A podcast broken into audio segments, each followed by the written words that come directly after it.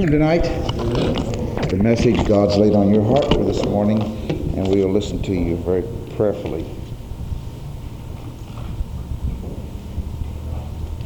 Thank you so much, Brother Roger. It's really a blessing to be at, at Little West Fork Baptist Church during these days. And I appreciate your Christian hospitality and everything that everybody has done to make these precious days, days that will be remembered a long, long time. And I appreciate the honor of working with my wonderful brother, Brother Roger. He has taught me so much, and I've learned a great deal from him. And he's been patient with me, and I thank the Lord for his ministry, his service to the Lord, and uh, Roger and Glenn and their family have been a godly example to everybody everywhere they've been. They've been a blessing to me. And it's such a blessing to be with you. Night after night, we have studied the book of Revelation. Tonight, the Lord willing, we will study from Revelation chapter 20 and 21. The theme tonight, Where is Heaven? Where is Heaven? And I hope you'll bring someone. And then at the 5 o'clock service, we'll be having those slides of the land of the Bible. And I hope you won't miss that. That'll be a blessing and a joy as we once again tell the story of Christ and his crucifixion and his resurrection. And we tell this in slide form. And I hope you will not miss that tonight, uh, presenting those slides. The Lord willing, if we have the time, we will present also some slides of Japan and Tak and Lana Oi's ministry there. So I hope you'll be here tonight at 5 and then at the evening service at 6. Bring someone with you who needs Jesus. Let's pray that God will move in a powerful way. Now, this morning, I have felt impressed to change the message I was going to bring, and I want to speak to you from Isaiah. Isaiah chapter 1. Would you open your Bible, please, to Isaiah chapter 1, one verse. Isaiah chapter 1, verse 18. It's a familiar verse, one that many of you have known by heart, and I'd like to ask you to read it with me. Isaiah chapter 1, verse 18. As we think together in just a little while of the seven marvels of God's grace, the seven marvels of God's grace. May we bow together in prayer, please. Our Heavenly Father, we thank Thee for the privilege of being in God's house this morning. Thank you for the wonderful songs, the way they have blessed and enriched our hearts. We thank you for this sermon and song. Have you counted the cost? We're grateful for leading visitors here today and all the members.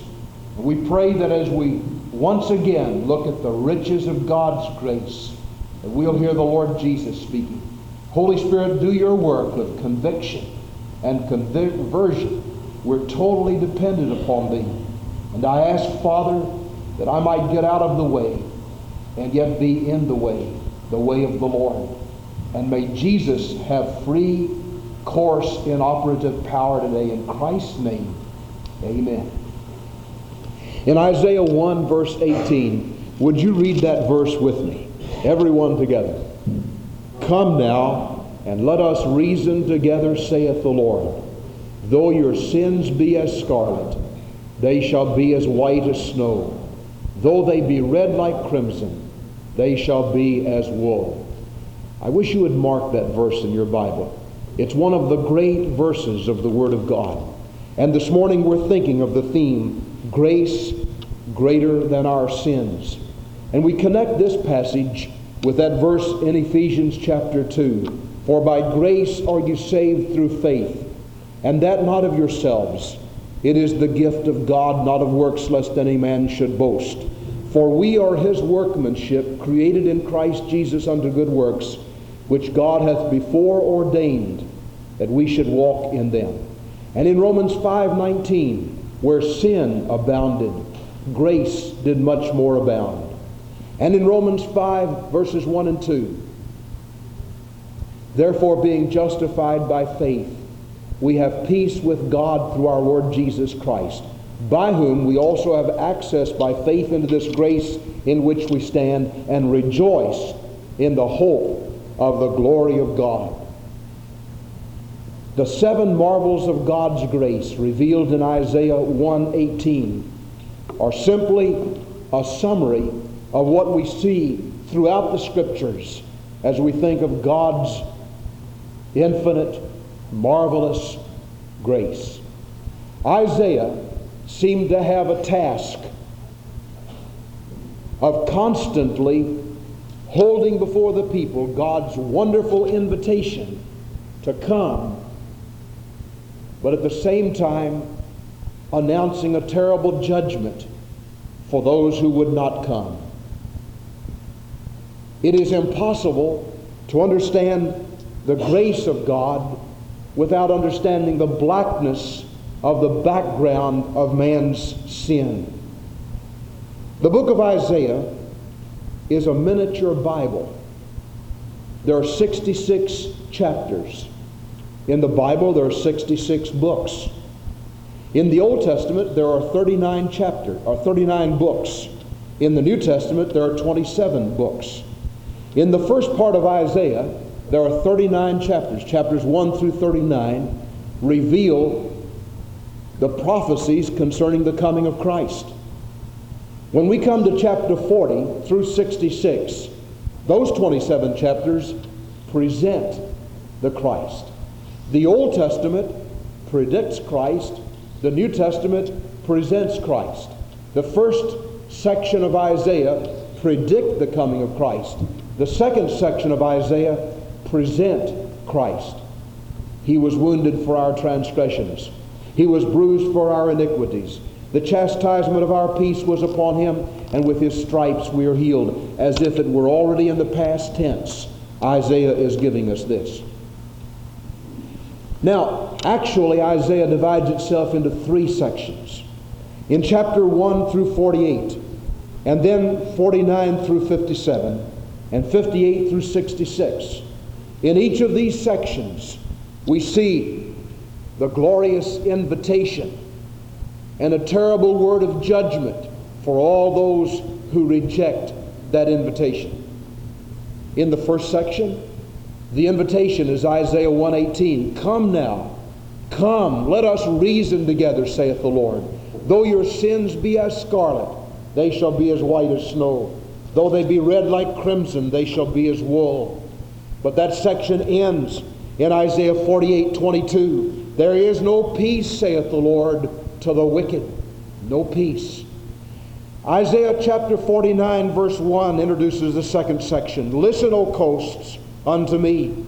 Hearken, ye peoples from the far. The Lord hath called me from the womb. From the body of my mother hath he made mention of my name.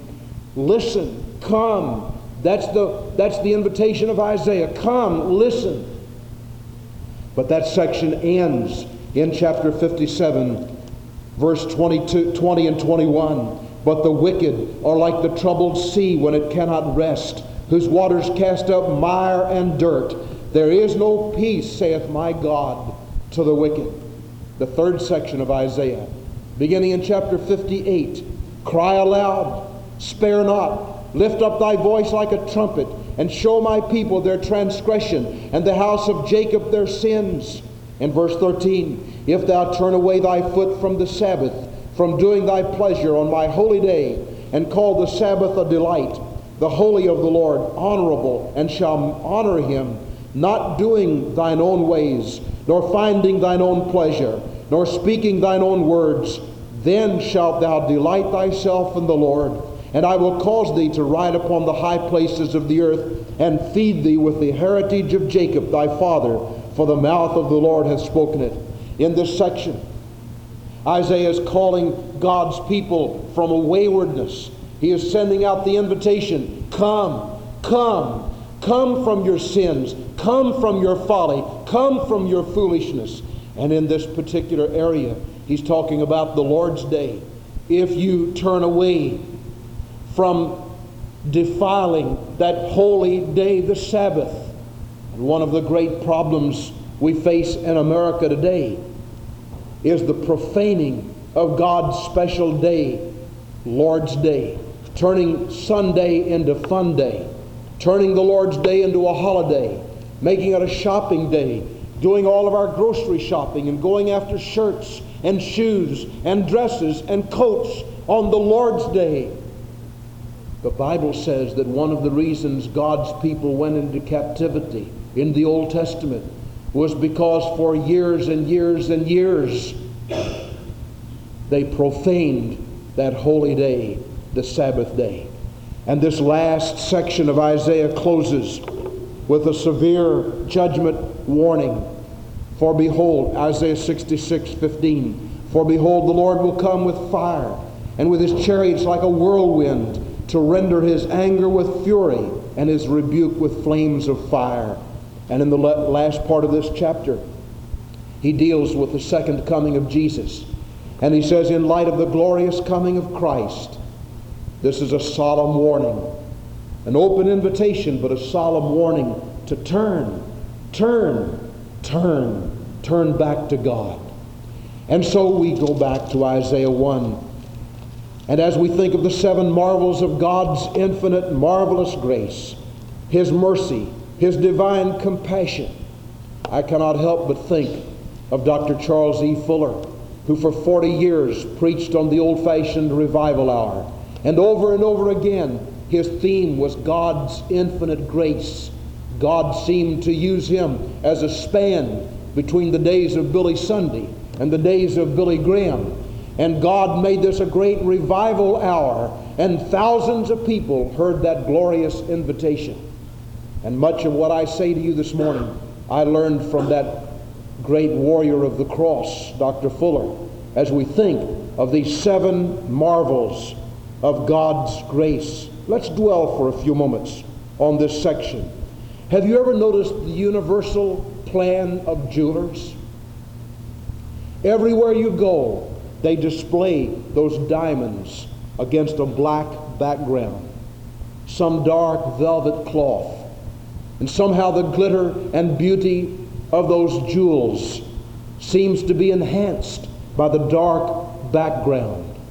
So it is with God's grace. We cannot understand God's infinite, marvelous grace except against the black background of man's tyranny and sin. Charles Spurgeon used to say, across the black background of man's sin, God has erected a glorious causeway of grace. And against the dark background of our sins, my sins, your sins, the sins of the people of our world, God has erected a glorious causeway of grace. And anyone that gets on that causeway goes over the gulf that separates earth from heaven and safely can come home to the Lord. And so we see against the black background of our sin God's causeway of grace. And if you look at Isaiah 1, before we get to verse 18, Isaiah points this out. First of all, in verse 2, Hear, O heavens, give ear, O earth, for the Lord has spoken. I have nourished and brought up children, and they have rebelled against me. The ox knoweth his owner, and the ass his master's crib. But Israel doth not know, my people doth not consider. Man's thoughtlessness. The ox knows, the ass knows, but God's people, who were made in his own image, have forgotten the Creator in our thoughtlessness. Look in verse 5. Why should ye be stricken any more? Ye will revolt more and more. The whole head is sick, and the whole heart is faint. There is no soundness. There's no righteousness. There's nothing but sin in our lives. Look in verses 10 to 17. Hear the word of the Lord, ye rulers of Sodom. Give ear unto the law God, ye people of Gomorrah. To what purpose is the multitude of your sacrifices unto me, saith the Lord? I am full of the burnt offerings of rams and the fat of fed beasts, and I delight not in the blood of bullocks or of lambs or of he goats. When ye come to appear before me, who hath required this at your hand to tread my courts? Bring no more vain oblations, and so on. He's talking about man's formalism of worship. We go through the motions we sing the pretty little songs, We gather ourselves together. We sing. We go through prayers. We put up with the preacher until 12 o'clock, and then we go back into our life saying, Don't disturb me. I'll live like I want to live. And God says, against that black background of sin, waywardness, thoughtlessness, rebellion, carelessness, God still loves. And He extends all day His arm of love. Now I want us to notice against that dark sin, the sin of my life, your life, the sins of the corporate, the corporate sins of the people of America, the sins of the people of our world, the awful putrefying sores in our lives. God has a sevenfold ministry of grace to us, and it's revealed in Isaiah 118. First of all, come now, let us reason together, saith the Lord. Though your sins be as scarlet, they shall be as white as snow. Though they be red like crimson, they shall be as wool. The first marvel of God's grace is that God should forgive at all. That God should forgive at all. God could have dealt with us according to our sins. God is just. God is holy. God is righteous. God is pure. And that God should forgive us at all is the marvel of marvels. Never should we be tempted to say God isn't fair. That God should forgive any of us at all is the marvel of God's grace. The soul that sinneth, it shall die. Be not deceived, God is not mocked. Whatsoever a man soweth, that shall he also reap. Be sure your sin will find you out. The wages of sin is death. But God, in His infinite love, extends His grace. The first marvel of God's grace, that God should forgive it all. Secondly, that God should forgive all. Not just part, but all. That God should forgive all of our iniquities. Though your sins be as scarlet, they shall be as white as snow. Though they be red like crimson, they shall be as wool. He will save to the uttermost all who will come to God by him. And all those ugly sins of our lives, God will cleanse and forgive all of it. Thirdly, that he is willing to reason with sinners. That he is willing to reason with sinners is a marvel of God's grace. Come now, let us reason together, saith the Lord. Let us put the matter straight. Let's settle your soul's destiny once and for all. Let's settle it now, now, forever, once and forever. The marvel of God's grace, He's willing to reason with sinners. You go before a judge of the earth, you're guilty. The judge doesn't reason with you, he pronounces the doom and the judgment and the sentence. But the God of all creation, the God of all the earth, the sovereign of this universe, says to every man, every woman, every boy, every girl, Come, come, let us reason together. Sit down. Let's think the matter through. Though your sins be as scarlet, they shall be as white as snow. And the thinking man has to think of the consequences. Not many people can be saved until they realize how lost they are.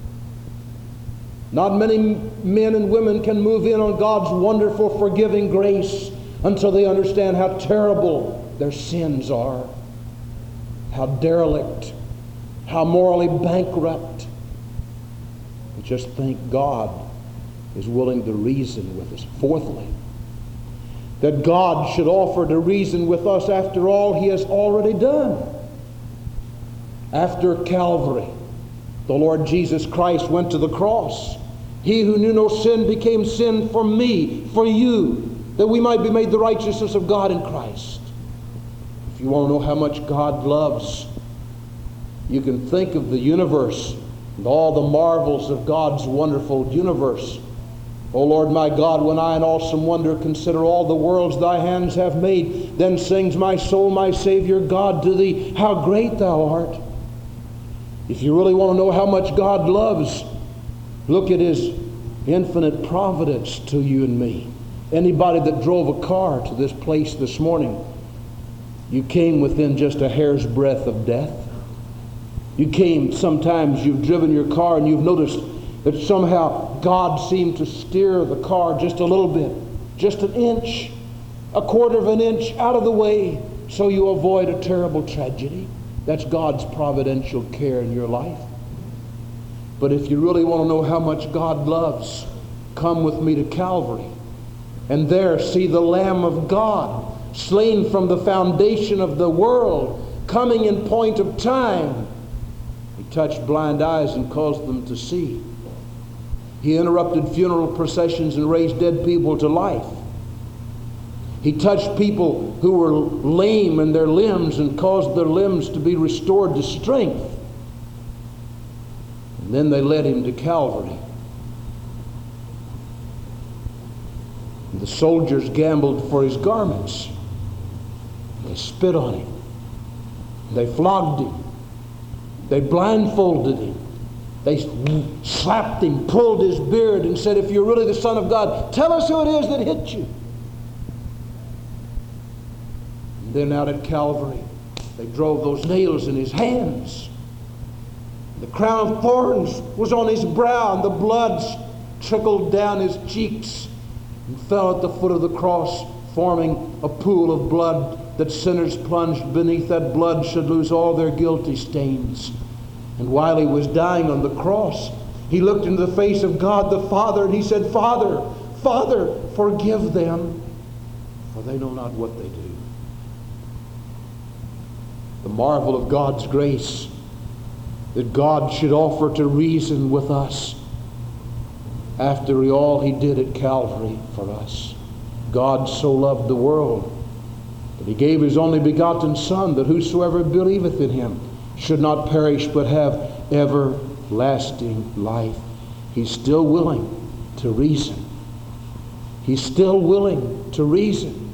But oh, my friend, there's coming a day when God's willingness to reason will be over and God's patience will have been exhausted. But today, if you will hear his voice, harden not your heart. God is willing to forgive. Fifthly, the fifth marvel of God's grace, that God should not only forgive, but transform the sinner. Come now, let us reason together, saith the Lord, though your sins be as scarlet, they shall be as white as snow. Though they be red like crimson, they shall be as wool. Listen, God does not wash scarlet sins white. God washes scarlet sinners white.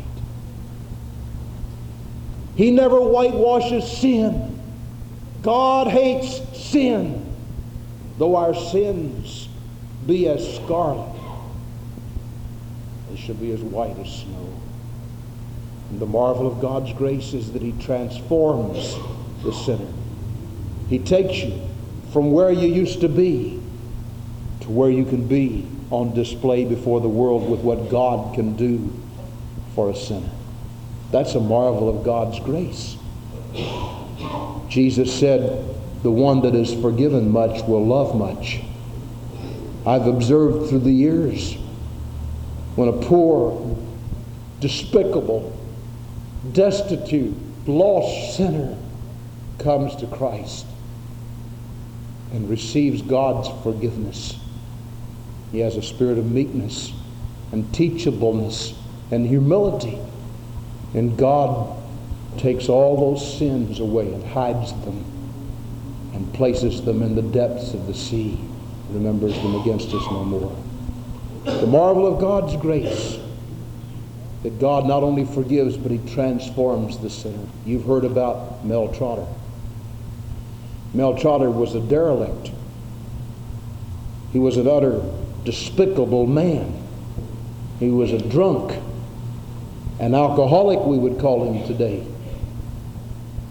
He was so lost in his alcoholism and drunkenness. His wife left him.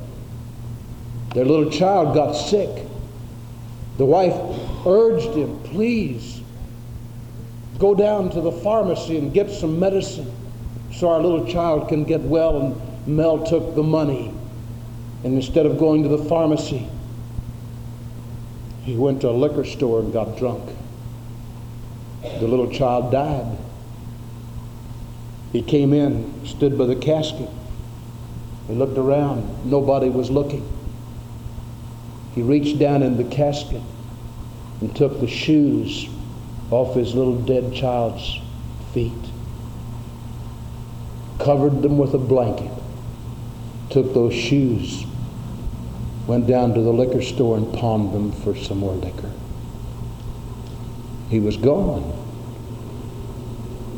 He was on his way out to the lake to commit suicide, to end it all. What's the use? I can't be used. I can't control. There's nothing I can do. It's all hopeless. It's all an end. And he heard the singing at the Pacific Gardens. He went in and listened. And there was a note of hope. And that night, Mel Trotter moved in on this glorious invitation. Though your sins be as scarlet, they shall be as white as snow. Though they be red like crimson, they shall be as wool. And he gave his life to Jesus. And Jesus not only washed those scarlet, that scarlet sinner white, he forgave him. He transformed him and sent Mel Trotter back into the battle of life to start rescue missions so that other derelicts could be saved. That's what he'll do for you, whoever you are. There's not a man, woman, boy, or girl within the sound of my voice today who has gone so far away from God's grace, God's love. But what if you'll come and turn the leftovers of your life to Jesus? Though your sins be as scarlet, they shall be as white as snow. Though they be red like crimson, they shall be as wool. The sixth marvel of God's grace that God should forgive and transform and make us new creatures on such simple terms. Come now. Come. The simple terms of the gospel. For God so loved the world that he gave his only begotten Son, that whosoever believeth in him should not perish but have everlasting life. Come, come, come. Come. John 6 37 says, He that cometh to me, I will in no wise cast out. Just come. Such simple terms. If you had to pay a million dollars, some would try. If you had to take a trip to Jerusalem, some would try. If you had to live a holy life, some would do their very best. But the simple terms of the glorious gospel, the grace of God, just this come. Come. You say, Preacher, it must be more complex than that. This Bible has one message from Genesis to Malachi and from Matthew to Revelation. 1900 times the word C O M E appears. Come. Come with your sins. Come with your sorrow. Come with your faith. Come with your questions. Come with your leftovers. Come with your bankruptcy, but come. The last chapter of this Bible, as if the Lord were afraid somebody would misunderstand. In Revelation 22, he said, 17, he says, The Spirit and the bride say, Come. Let him that is athirst come. And whosoever will, let him take the water of life freely. Come. Come. Come. And if you'll come, I want to assure you, on the authority of this precious book, God said He will forgive you and cleanse you and transform you and redeem you, write your name in heaven, and make you somebody God can use here in Clarksville, Tennessee, or wherever God sends you to the ends of the earth. The marvel of God's grace that God should forgive us and cleanse us and transform us on such simple terms. Come. Just come. Repentance toward God, faith in the Lord Jesus Christ. Only believe. Put your trust in Christ. Last of all, the marvel of God's grace that God should be so long suffering and bear so patiently our refusals. He said, Come. I said, Not today. He said, Come some other day. Come. Not now, Lord. Come. And over and over and over again, God's infinite grace was extended. I want to show you what I mean. How many in this room this morning can say, the very first time I ever heard Jesus speak to my heart, that very moment, that's the moment that I asked Jesus to come into my heart. I didn't put him off. I didn't wait. The very moment he spoke to my heart, that's the day I gave my heart to Christ. How many of you would say that? Lift your hands. I just see one. I've seen that all across the congregations wherever I've preached. How many of you would have to say, like I say, He stood at my heart's door amid sunshine and rain and patiently waited an entrance to gain? What shame that so long He entreated in vain, but now He is precious to me. I didn't receive Him at first, but He was long suffering. He was patient with me. He came again and again and knocked on my heart's door. And I finally opened my heart to the Lord. How many of you have to say that? Most of us. That's the marvel of God's grace. That God, in His infinite patience and wisdom and love, extends that patience a little bit longer. Some of you here have put Jesus off a lot of times. You said, Not today, I'll get saved by and by. Not now, not today, not, not this moment, but some other time. God, in His grace, comes again and again and again. But listen, in 2 Peter chapter 3, God is not slack concerning his promises. Some men count slackness, but is long suffering to us. We're not willing that any should perish, but that all should come to repentance. That's God's will. But the book we've been studying every night and we'll come back to tonight tells us indelibly, written in red, in scarlet, in gold, in indelible black there comes a day when God's patience will be done. There's a line that is drawn by rejecting our Lord, where the call of His Spirit is lost, and you hurry along with the pleasure-mad throng. But have you counted? Have you counted the cost? You may barter your hope of eternity's morn for a moment of joy at the most, for the glitter of sin, the things it will win. But have you counted? Have you counted the cost?